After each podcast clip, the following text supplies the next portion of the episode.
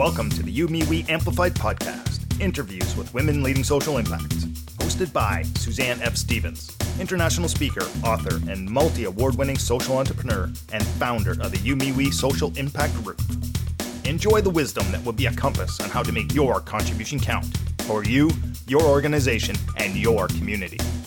Welcome to You Me We Amplified. We are live today on LinkedIn, YouTube, on the Suzanne F. Stevens page, and on Facebook on You Me We Movement.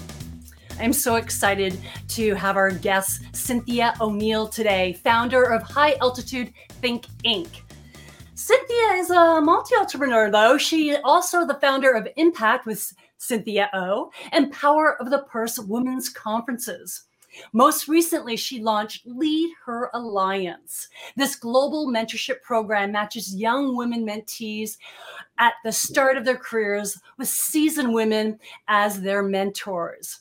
And we will be diving into Lead Her Alliance today and the what, the why, and the how Cynthia makes her contribution count with her social impact all the way from London, Ontario, Canada. Welcome, Cynthia.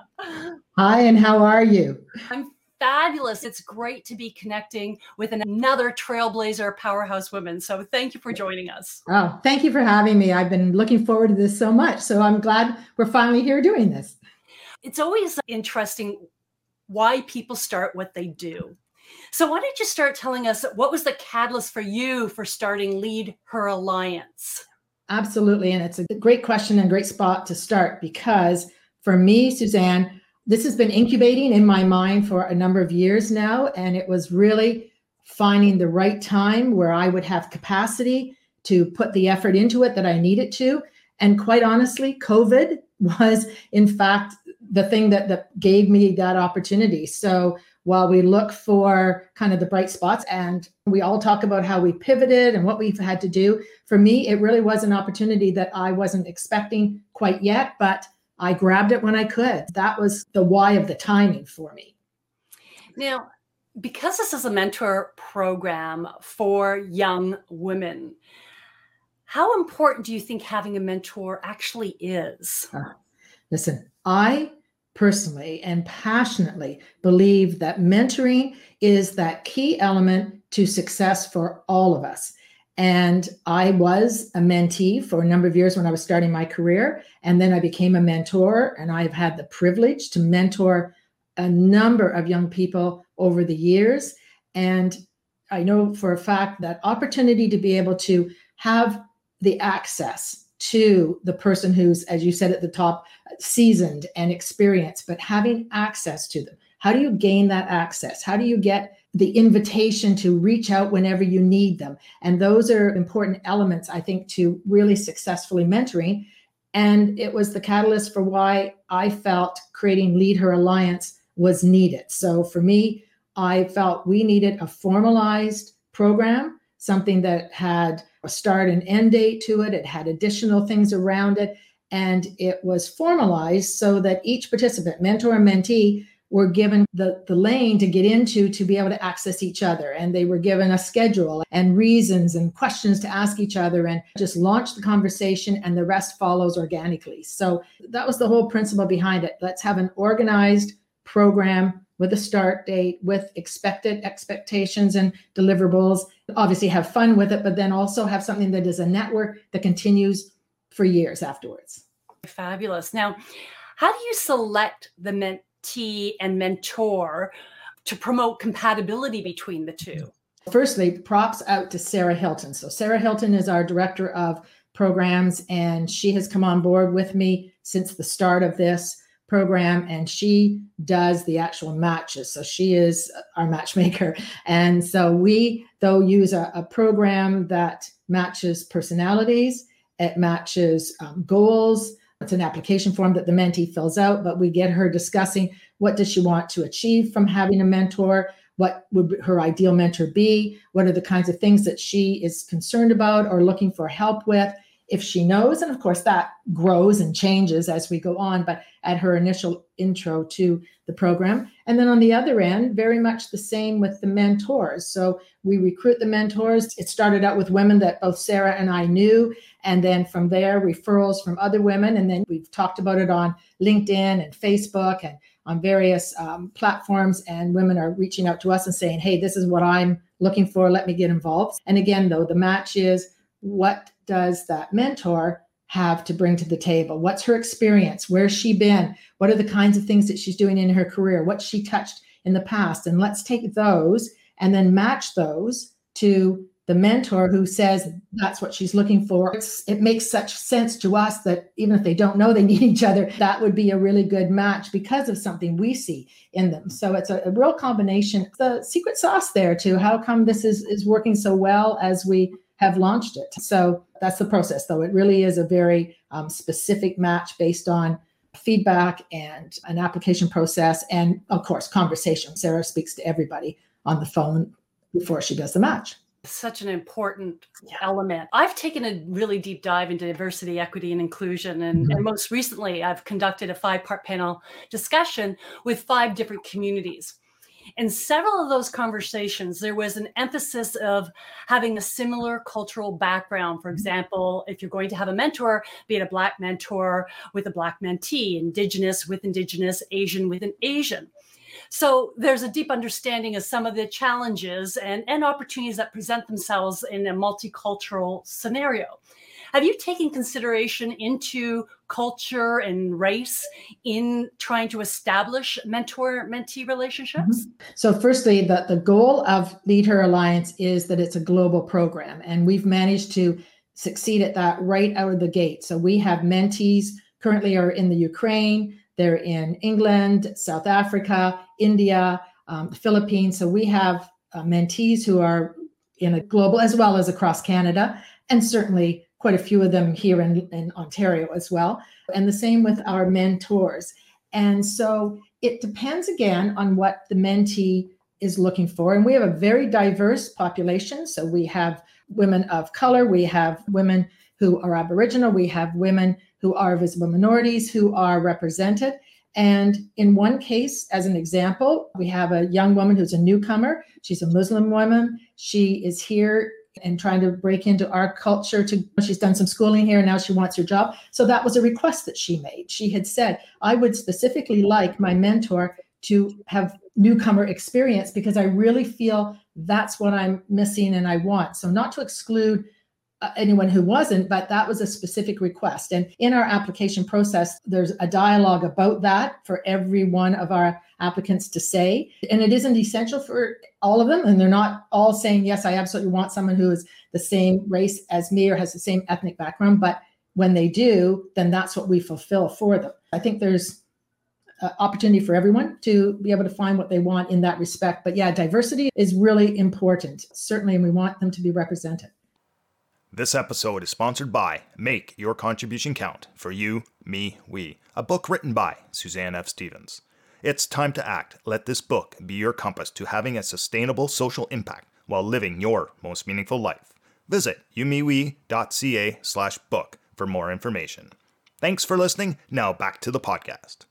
What I do like about that is it's the conversation to establish who do you want and and let's let's really focus on that because one of my challenges was sometimes people want someone with a different culture so that mm.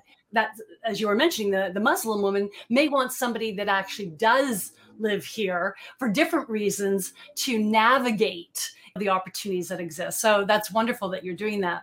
Now, I do know there's specific industries that you tend to focus on to provide mentors and mentees. Do you want to give us a list of some of that? And so when people are watching this, they too can say, "Hey, you know what?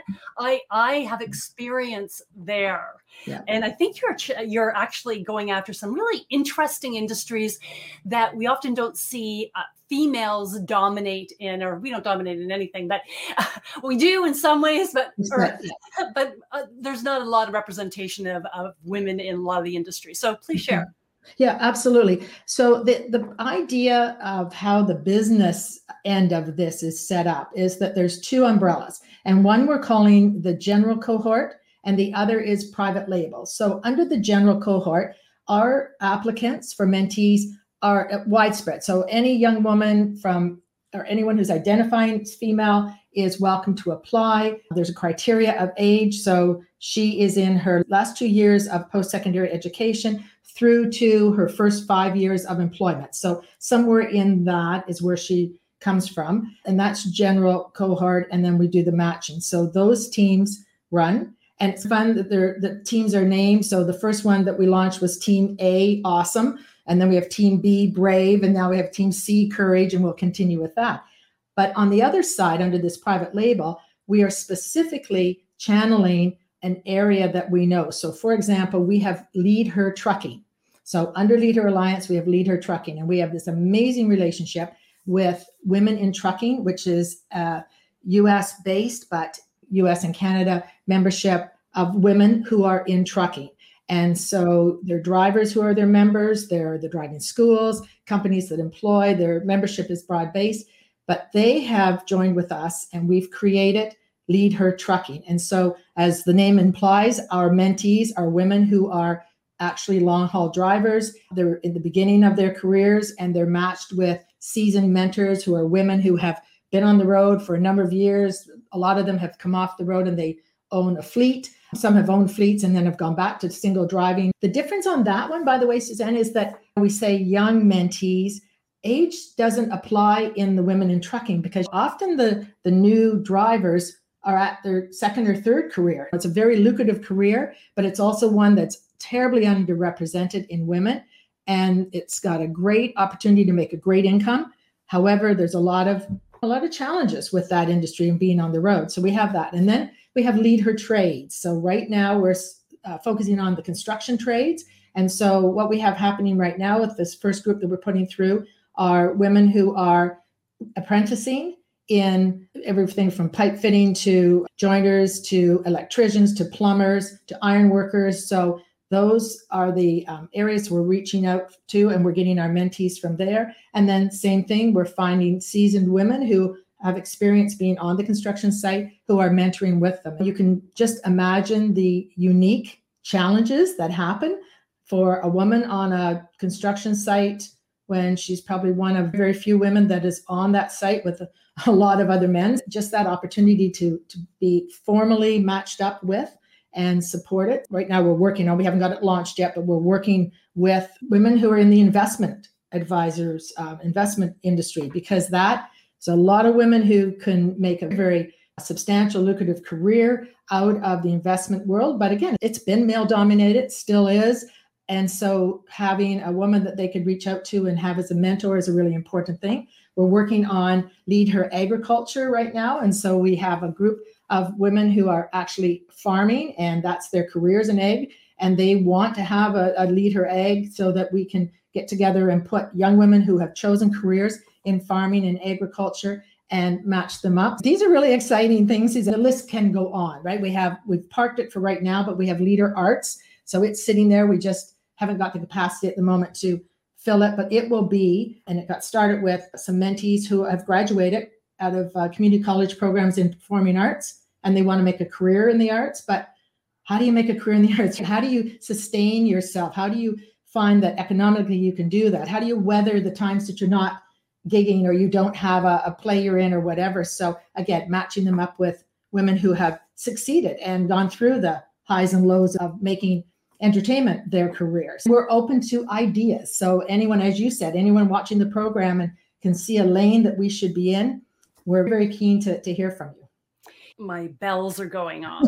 yeah. Because I, I love what you're doing and and perhaps eh, maybe this is a bias of mine, but not the traditional areas of mentorship where I could really see a need. Right now, you look at agriculture which I'm going to introduce you to somebody because I'm doing a keynote right now for the agriculture industry Okay, and uh, and just finishing it up about choosing to express your feminine power and what that looks like in agriculture.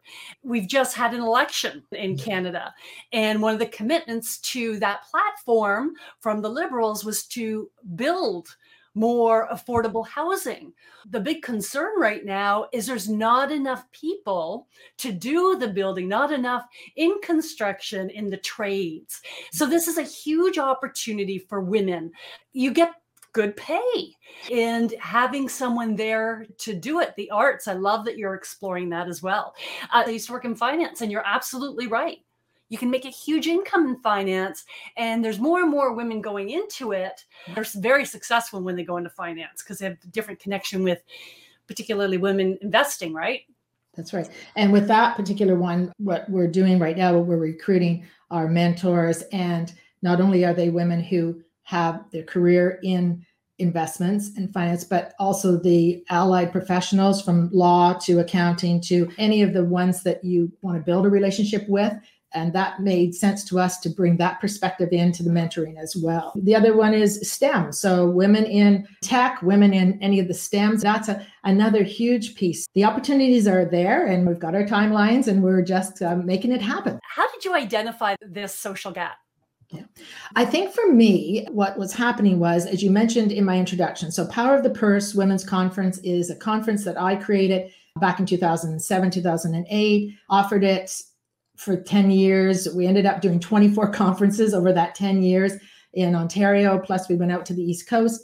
And Suzanne, at the conference, and it was a women's conference, so we'd have two to 300 women in the room for the day. It was all about recognizing that as women, we make money, and we spend money. So our spending affects the economy. Our spending certainly affects decisions. And we need to get together in a room and celebrate that and make sure that we high five ourselves and say, damn, we're doing this and recognize that let's not lose that opportunity. So that was, yeah, exactly. So that was the premise of the conference. And then I'd have speakers come in and, and speak and, you know, talk about their challenges. It was a great day, but it was a celebration day too what I wanted to always make sure in the last five years, over that 10 years, because things change, was that I was including younger women. We had our target audience and they were 35 to 60 in there, but that where's that young woman? So I would reach out to community colleges and universities and offer seats. And RBC was my lead sponsor, so they would offer uh, seats so we could fill them with young women. And it was great, and the day was amazing. I'd always have a host at each table who was, again, the seasoned woman who would get to meet them. I'd introduce the young women from the stage.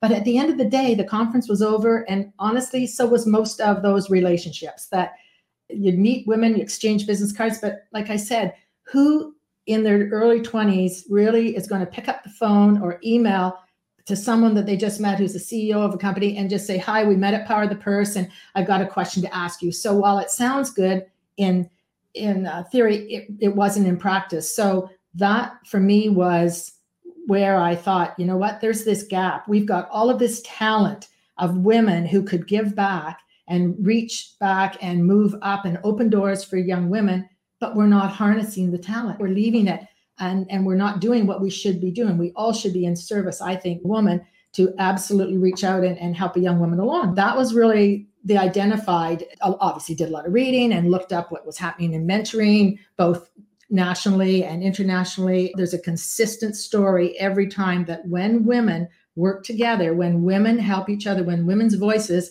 amplify women's voices, so much more gets done. So, what a better way than to create not only this mentoring program, but the network that stays afterwards, which is a big component for me too. Once you're in Lead Her Alliance, you're also part of Lead Her Network, and you'll have a lifelong access to all of these women as this program grows.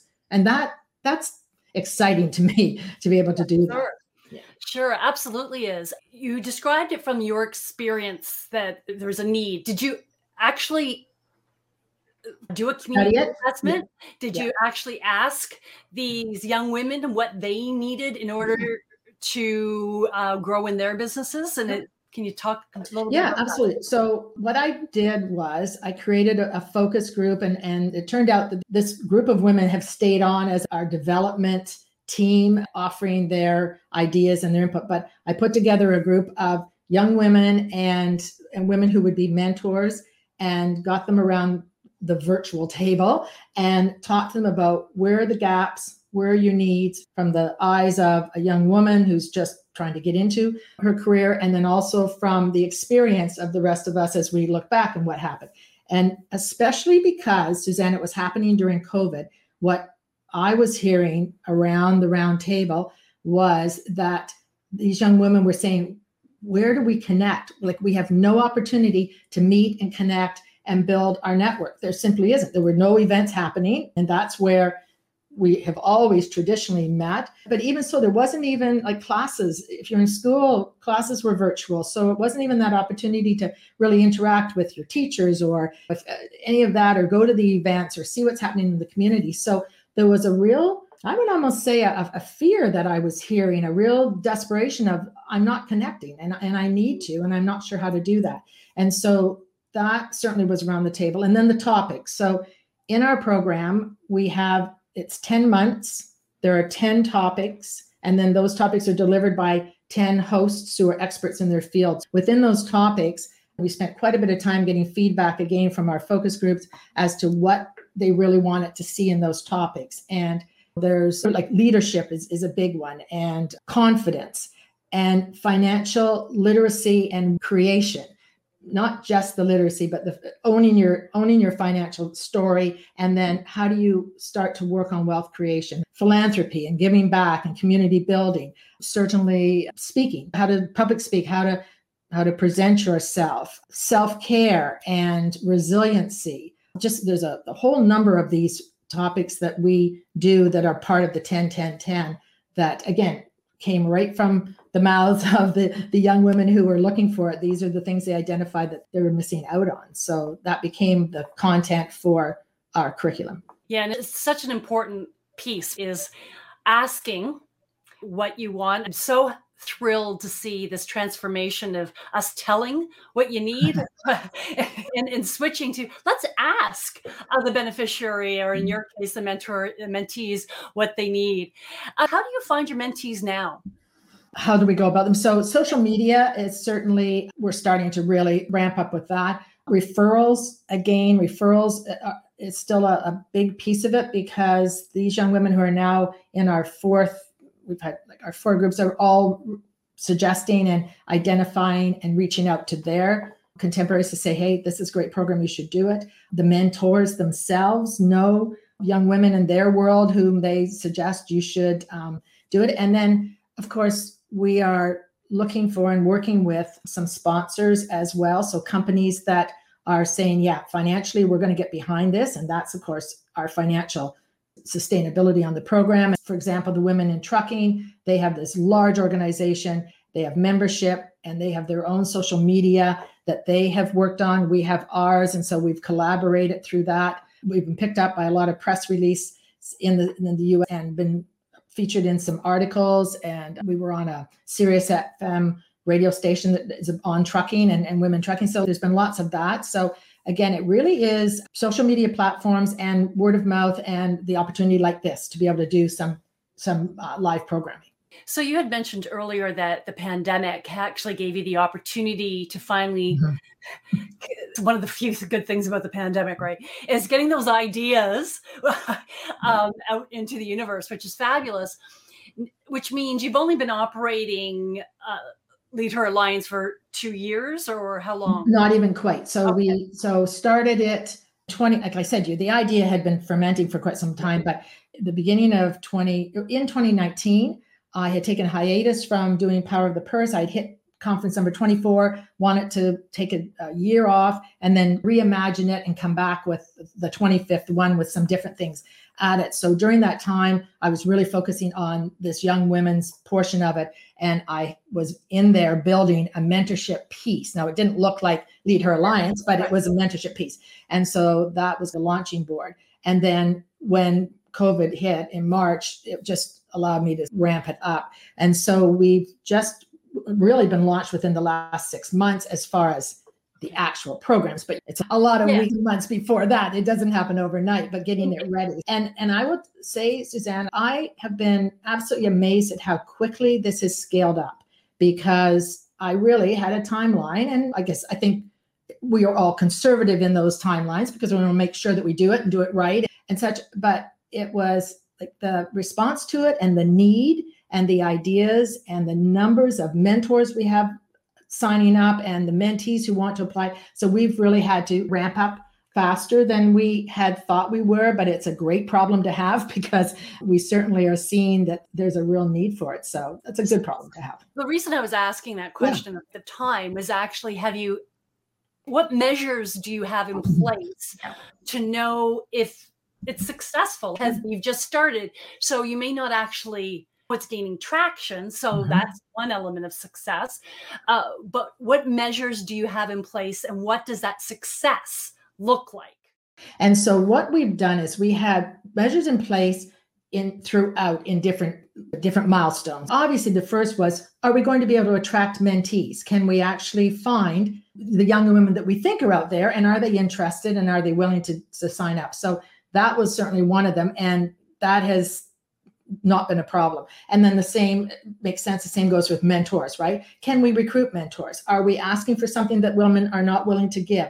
Is it too time consuming? Is it, does it fit? Is it laid out in a way that it works for everyone? So again, we've done that. And then the other piece was, can we find corporate sponsorship? Can we find companies and individuals who want to financially get behind this and support it. So again, that was a marker. And then throughout the program, how is it working? We're looking at do the matches stay? Are they holding? Are we having trouble with a match that we've made that is just not the right match? And there we've built into that. There it, it's not always going to work, but we have communication is very tight. We make sure we speak to everyone and we're on top of that. And we've had only like one situation so far. And, and there were extenuating circumstances to why the young woman couldn't continue. But so we have that. And then the other piece is the success at each of the 10 topics. So the, the host delivers her topic that month, and then the mentor or mentee meet up and they talk about the topic they've just participated in. And then, of course, they talk about other things too. But that was that program to give everybody what are you talking about? Here's the, the topic. So, of course, then we get feedback on those sessions and how well received they were and were they on point were they on topic. Are they the kinds of things that you said you were looking for and what are you getting out of it? So we have those measures all the way along that we're tracking. The one thing of course we can't track yet is that continued networking afterwards viable. And so we have Lead Her Network we have the plan. There'll be a, there is a directory you're in the directory you're accessible etc we have engaged planned post that. Everything from continued learning to sessions is the pickup on that and is it what they want still remains to be seen in that piece. But certainly the the crux of the 10 10 10 so far very good. But we're obviously ready to adjust if we had to as well. Great. Now you, you've just alluded to this but i i just want to make sure. What is the ultimate impact on the beneficiary of your initiative so with the mentee, the impact is um, firstly building a network. That's one piece of it. Is she able to start to and build a network that she can call on? So as, have we given her the right steps? Have we opened the doors the right way? The other piece is have we increased her confidence? Does she feel better about what she's doing?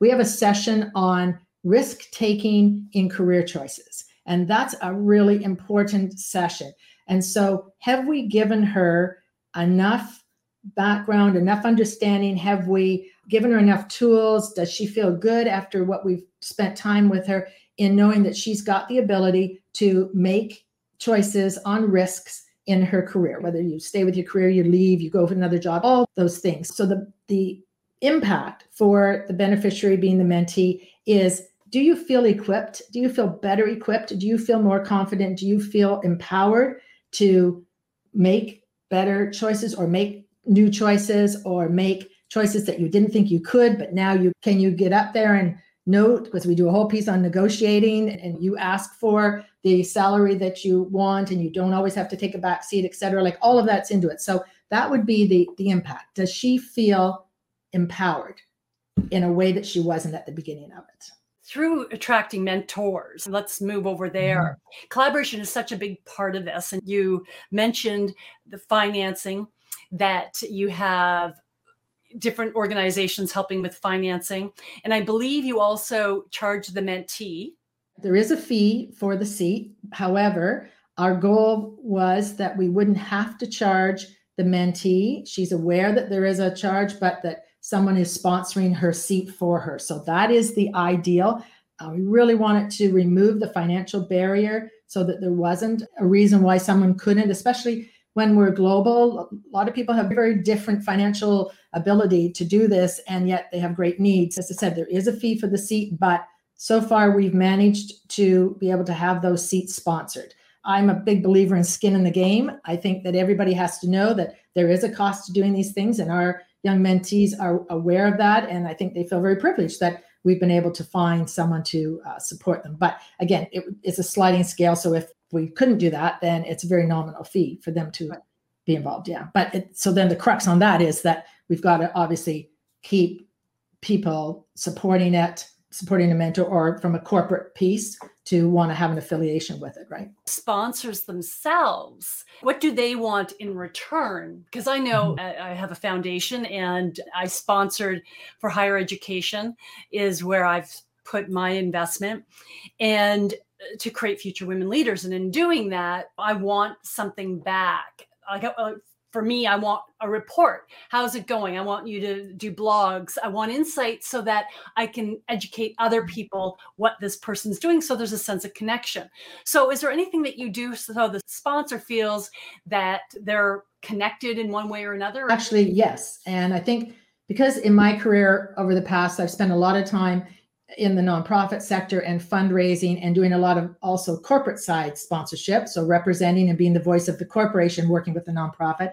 What is that good balance? What is that relationship? So within that, we have engaged our sponsors, whom we have to date in the program. So one of our first sponsors to get on board was Robin Tingley. And Robin has a company called Glass Sky she is from New Brunswick, and this is a woman who is amazing. And she has dedicated many years to making sure that she elevates women and finds opportunity, and she deals with diversity and equity and inclusion.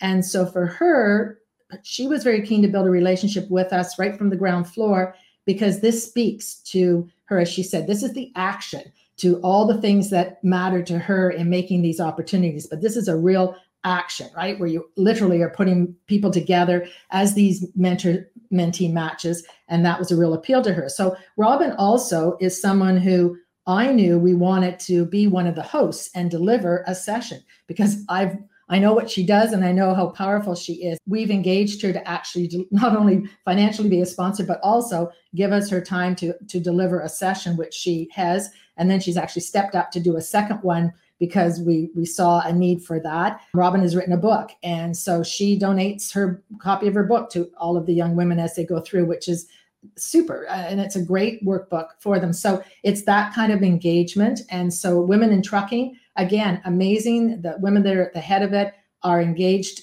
They're on the calls because we do an orientation call so the sponsor's on the call. The sponsor speaks as well uh, uh, in the session. She's there at the wrap up to really put a face to the sponsor name. It's not just XYZ company, but here they are. And also to let our mentor mentees know why did you get involved? Why did you sponsor? What were you looking for? What were your needs? Like just as you had spoken, what were your needs to want to be a sponsor of a team of Lead Her Alliance? And that's a learning, that's a networking, that's a, a whole other level, right? For all of our participants to actually have the access to the sponsor and be able to ask her questions and about her company. So it's really the whole thing is it's, it's just working really well. And I, I that's definitely the platform and the model, Suzanne, that we are moving forward with. And we see it working very well at this point. That's a key collaboration experience. Mm-hmm.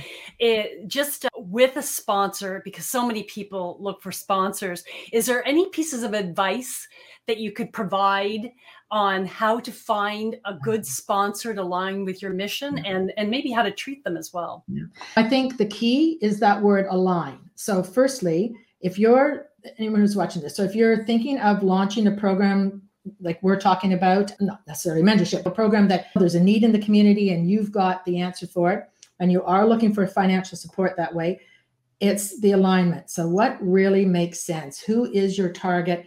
And is there a real alignment to what you're doing, what you're delivering that would make them want to get involved? So, for example, with our trades, it's recruitment and retention and career progression, right? We have a number of unions that are on board and they are sponsoring seats for their apprentices. And then they're also helping us find the experienced tradeswomen. So, in that, they have a real need, right? They need to recruit and they need to retain. Same as women in trucking. That's the first way we started our conversation with Ellen and, and Debbie from Women in Trucking was look, we see a need for recruitment and retention. And they went, that's exactly what we're about recruitment and retention. So let's do this. And same with, like I said, with Robin, she is someone who wants to propel women forward. And we were able to say, hey, we've got an actual program that's going to do it. It's, a, it's an experiential opportunity. So that aligned with her. Our investment one, that makes sense. And again, it's based on recruitment and retention. So some of the fund companies are interested in coming on board. So that's the, the key, I think, the alignment. You asked about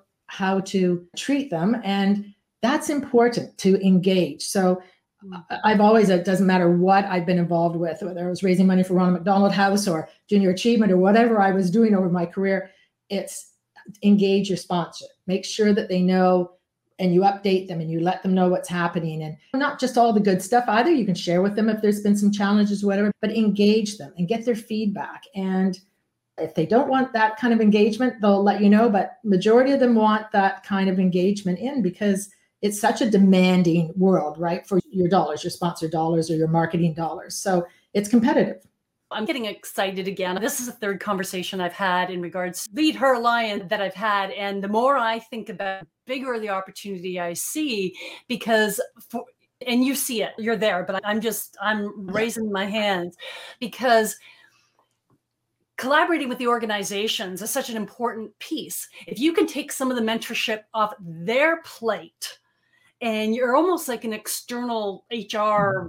kind of sort of thing, which ironically so am I, but for social impact in a different way than you are. So we're quite complementary that way. But there's so many organizations that they, we know we need to mentor and with diversity, mm-hmm. equity, inclusion being such a huge topic finally that mentorship is such an important part and that if in six months you've moved this and if you can continue moving that hell i'll be working for you soon.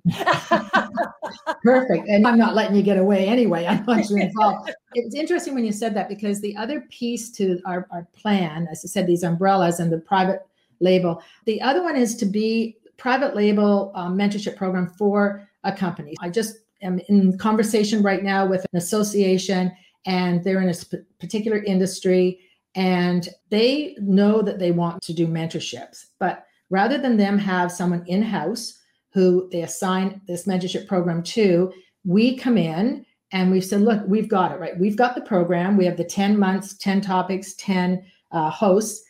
You are looking for a mentorship program so we'll recruit. Like you give us the names in your in, inside who you want so you're working on developing talent in young managers or whatever. So you give us who you want for the mentees and you give us the names of who you feel might be the mentors. We'll do the work. We'll do the reach out. We'll do the matching. We'll do it. We'll run the program through for the 10 months.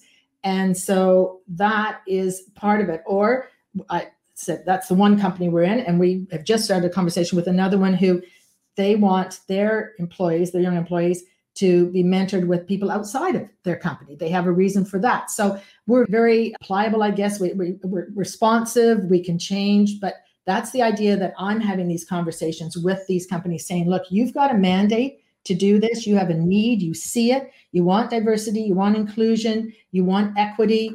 These are topics that we're involved in. We can do this for you will come in and actually run the program and make it and co-brand it with them. So xyz company and us and then give them an opportunity out of those 10 topics to also bring one of their industry experts in to deliver a topic. So there's lots of lots and lots of conversation around that that i think makes sense so there's a few questions I have for you that I'm going to yeah. try to make them really fast before I get to our rapid fire. But I just want to make sure this part is clear to listeners of this podcast. Is this is a for-profit initiative? My company, High Altitude Thinking, is a for-profit company. However, much like Power of the Purse, I created a separate project that which was Power of the Purse, which was not a profit centered. I, I didn't make a profit on the conferences. I had to cover my expenses. I couldn't go upside down on them. If there was money left over on some and not on others, it just got reinvested back in to the conference and or it got reinvested into we used to work with the charity each time and I would help launch some projects with them. This very similarly. So while it is under, it's a division of my for-profit high altitude thinking, it isn't designed at this point to be a for profit centered. It is about a social enterprise, a, a, passion enterprise.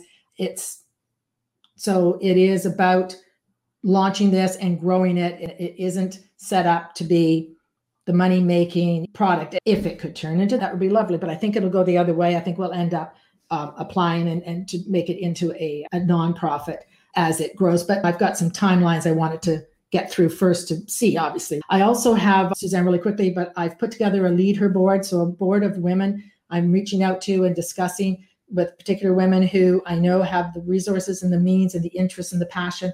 And they're at a point in their lives where stepping up and putting some dollars behind seeding this growth is right what they're looking for. So I'm talking with and have a number of those women that have stepped up and they're on board and we're going to do something with them before the end of the year. So that's how financially we're making it work. And of course, the revenue piece is that we're charging the sponsors and the partners and that for this, right? So to cover expenses because we do have a staff person and we do have some expenses. That becomes really important too. That yeah. is, you do have a business that is income generating, and this is just a branch of that it's under the same business. You're a for-profit business, but this is something you're doing. You're just yeah. trying to br- break even on it. You don't want it to be a cost. I'm not in a position to make it a cost. Yeah. And, and I mentioned that too, because often people are trying to figure out, okay, yeah. Mm-hmm. how do I do this? Yeah. How do I monetize it or how do I, yeah.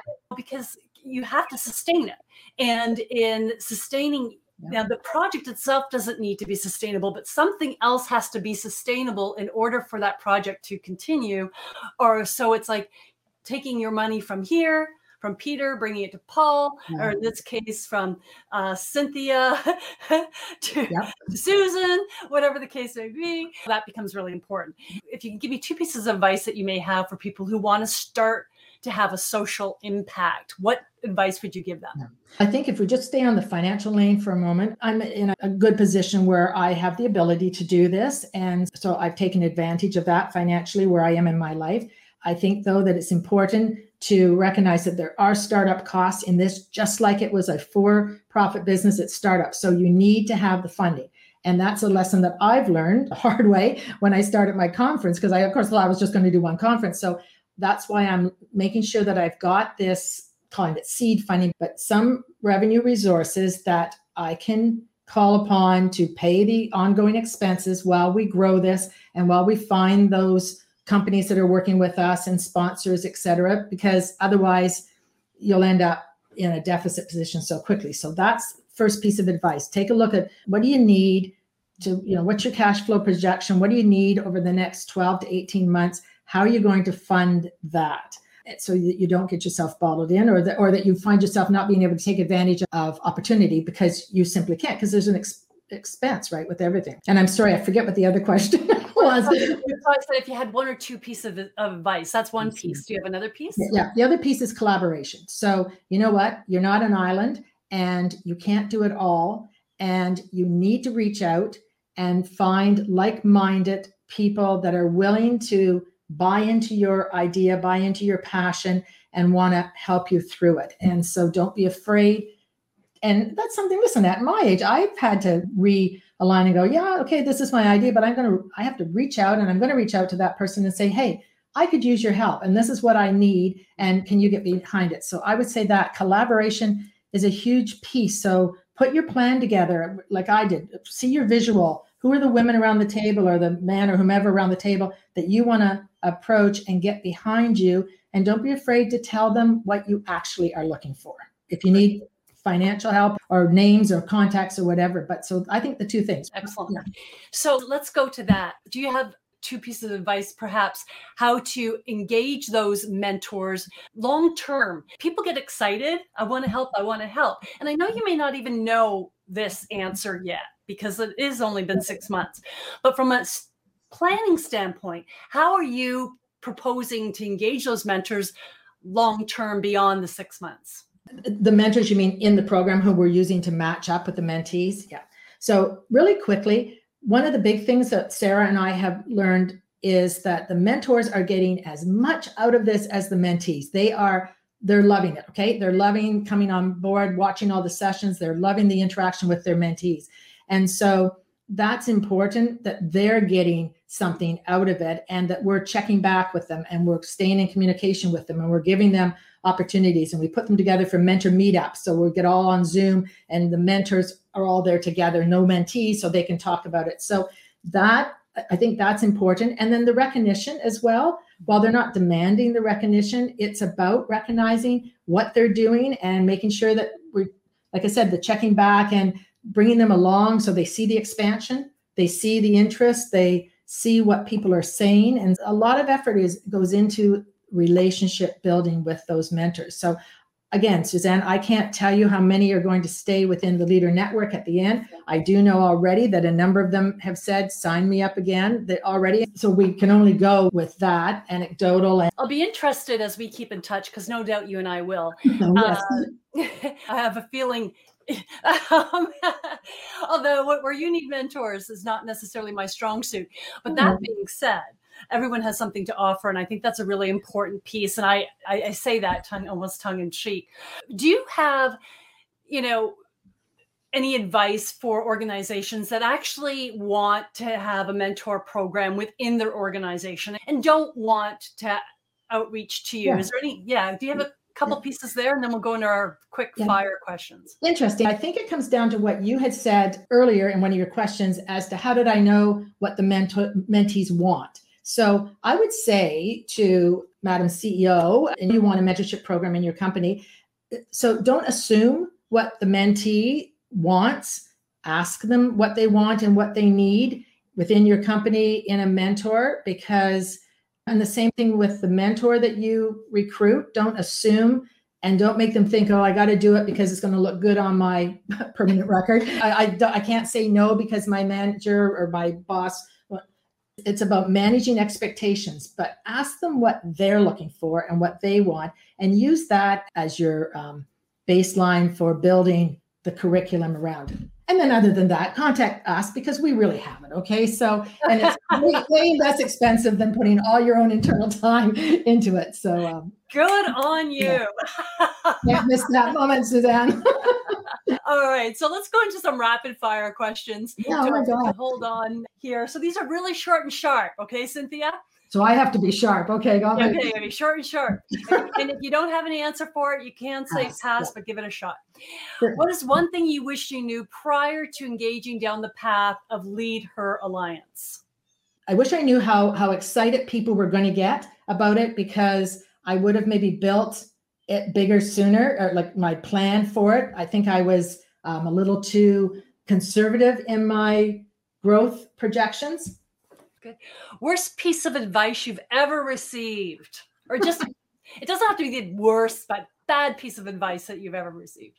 Bad piece of advice. I've received advice in the past about some of the ideas that I've had and, and the things I've done, and I've received advice that said, "Don't do it. It'll take too much out of you. It'll be it'll drain you, leave you with nothing left to to give." And I chose not to, and I've chosen not to listen to that advice and and uh, you know what? I don't have a regret anywhere, but I've had, I've heard that before. And everyone's experience is different. Thanks for that. That's a really good re- a reminder of one person's depletions, another person's energy. So, best piece of advice you've ever received? Best piece of advice is what's the worst they can say? And the worst they can say is no. And I attribute that to my dad, Patrick O'Neill. And, uh, and my dad had said that years and years ago to me. He had an agriculture farming business. He was a truck driver, by the way. He was a transport driver. And he also had a, a side hustle, which was our farm. And we had egg production and potatoes. And I used to drive a truck when I was 16 and go around and deliver eggs and potatoes to restaurants. And I was I had to stop and go and knock on the door of those restaurants and say, Hey, here's what I'm selling. Do you want to buy? Can you imagine this at 16? There I was doing that. But dad had said, What's the worst that they can say? No. And so it's ingrained in me and it has stood me in such good said throughout my career. You got to ask for money. You have to ask for help. You have to ask for volunteers. You have to ask for whatever. Keep that in mind. What's the worst that they can say? No. Like if that's the worst that they can say you're okay. Yeah. so. so which strengths do you rely on most to have the success you've achieved we know one you've just mentioned it you don't take no for an answer strength so i lead by my gut and I believe when I see it and feel it, I know it. And so I think that's an attribute or that's a, thing about me that I'm empathetic, an empath, maybe not to the full definition, but I feel for people. I feel their pain. I, I understand. I see where there's gaps. So, and it all comes into my gut that I can find a solution. So I don't know what that what category that all fits under Suzanne, but I know that's a big intuition. You follow your intuition, intuition. which yeah. is, is is very common for mm-hmm. women, and very common for women who have a social impact. From uh, interviews, matter of fact, I'm including that as one of my key feminine power characteristics is following your intuition, but knowing how to do that as well. Now, besides yours, which is young women starting a career, which beneficiary do you think needs the most investment of time, research, and money? I, I believe it is our Aboriginal population, absolutely, and our Aboriginal youth. I know you have five children. yeah, we're a blended family. My husband Paul Panabaker and I are a blended family, and we are blessed with five fabulous young people. Now, I know none of them are 10 years old now. no. However, if you had a daughter 10 years old today, knowing what you know today, what advice would you give to her? Wow. So I don't think I would categorize it as advice, but what, what I do, I would choose my language around her very specifically, and I would speak to her about her confidence and I speak to her about you can do anything you want. By the way, I did do this with Natalie as well, but I would definitely um, say and make sure that she focuses on she has body confidence and she has confidence and she sees that she can do what she attempts to. But I also wouldn't put unrealistic expectations on her that say you have to win at absolutely everything. I'd want to make sure I also gave her the skills to be resilient. What happens if you don't win at that? What happens if that doesn't work out the way you thought it would? Let's find ways to rebound. So I think resilience isn't taught specifically young enough and it needs to. So I would say, Suzanne, those would be the things that that I would do, among others. What advice do you wish you received?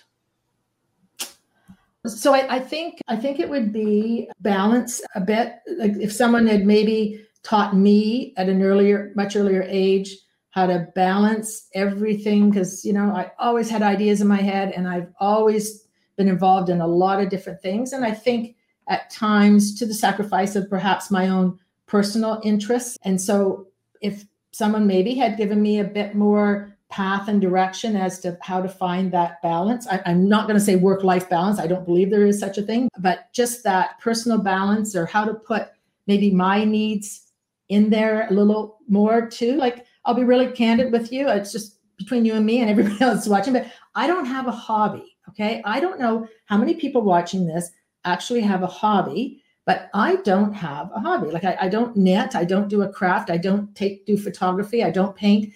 I don't have a hobby. I guess my hobby is charity. My hobby is being getting involved in in you know projects and fun, helping people raise money, or whatever. But I don't have a hobby, and I think that maybe if I could go back and someone had given me advice that I didn't get, it would have been get yourself a hobby too. you know. Yeah, I appreciate that because I I have a hobby. I just don't do my hobby. so, yeah, so I guess that could be the other thing too, right? It's the same thing. So when you're when your life is focused on impact and contributing, it it's and sustaining that, it's pretty all consuming. So finding your own time. I spin I meditate. Those are things that I have brought into my life re- it, pandemic. Uh, yeah, I was going to say, is that later? I know you're the interviewer, but is that yeah. later that you've done that, or was that something you incorporated in your life? Um, I would say I've been oh, incorporated in my life for many years now, yeah. but with much more diligence. Yeah. I spin every day now, yeah. um, like that because I bought a bike. I meditate. I go through phases, but more and more to connect with my feminine energy. I need to yeah. meditate. So it's really important. So, who is the greatest female influence in your life? Oh, there's more than one. Just give me, me one because I'm just give one. Yeah, female influence in my life. I guess I would say a little bit in reverse, but my daughter, um, who's 33 now, and so for 33 years, she has influenced everything I've done. Oh, fabulous! And you, an advocate of a mentorship. Who was your mentor now? Not the name so much as was it a friend, a teacher, a business yeah. associate? Yeah. Who was that person? First one, outside of teachers, which I think teachers play that role, I had a, a, theater arts teacher who was definitely a mentor. So then, outside of that, one of my first careers was I sold real estate when I was 21 years old. And I had a, a woman that was in our real estate office, and Val was amazing. And she took me under her wing and she taught me everything I needed to know to succeed in that industry and to succeed with business people and to succeed working for a very sexist male boss and the stuff I learned, Val Campion was her name, and I owe her so much. I would say she'd be the first one I'd identify. And last question before we wrap up is what three values do you live by? Mm. Honesty, honesty, integrity, and empathy. Okay. Thank you. Thank you. Thank you. I'm going to come back to one more question for you as I wrap up here. Thank you, everyone, for joining us. Uh, and you can subscribe to Yumi so you receive each new interview notification in your inbox. So if you don't get us live, you can get access on an ongoing basis. We've just started going live. So for 10 years, we've you've always only got us through the website. So by all means, you get information. I don't bombard you. It's once every two weeks, you'll get a, new information. Please share this interview by going to the share button on each of the guests have their own page. So you can comment on the interview as well on that page, and you'll have their contact information there in regards to their website. Don't worry, I don't hand out your phone number, Cynthia. the interview is, yeah. is, available in podcast, video, and, and, transcript. We're back to providing transcripts as well. So if you know someone who has had a significant social impact in business, education, civic service, or advocacy, let us know. Visit our guest tab on You We Amplify and submit their information, and we'll get our research team to look and contact them if they're a good fit. Now, if you do want to grow your social impact, please, I invite you to look at the YumiWe community, Women Leading Social Impact. Visit us at yumiwe.ca for this exclusive group of women transforming organizations and communities through conscious leadership and social impact. Cynthia, my last question does go back to you. Do you have any words of wisdom for our audience regarding making a conscious contribution and social impact to society? Look outward, see the gap, see the need, and don't be afraid to come up with a way to fill it. And you may not think you've got the capacity if you're just one person, but yes, you can. And if you see that, you start that conversation, you start reaching out, and I think you'll be very surprised. And, and there's so many other women who make social impact, I think would agree with me, and you, Suzanne, who does. But it's identify that need and come up with an idea, and don't be afraid. Just get it out there, throw it out, and see what what happens with it. But uh, right. that's the only way we solve all of these small pieces that become big pieces. Is that we're not afraid to step up and and make a change. Excellent. Thank you, Cynthia. Stay on the line with me, Cynthia, as we wrap up here. And thank you so much for your contribution counts and the incredible work you're doing. And coming in at the beginning is so exciting because I know in a couple years' time we will have another interview. And I have no doubt in my mind that your initiative of Lead Her Alliance is going to boom. So thank you for your contribution to society. Thank you for your you. time and energy and your passion. And everyone else, until next time, make your contribution count for you, me, we. This episode is sponsored by Make Your Contribution Count for You, Me, We, a book written by Suzanne F. Stevens. It's time to act. Let this book be your compass to having a sustainable social impact while living your most meaningful life. Visit yumiwe.ca slash book for more information. Thank you for joining us for the YumiWe Amplified Women Leading Social Impact in Their Communities and Beyond podcast. For more interviews, visit yumiwe.ca slash podcast. Until next time, make your contribution count for you, your organization, and your community.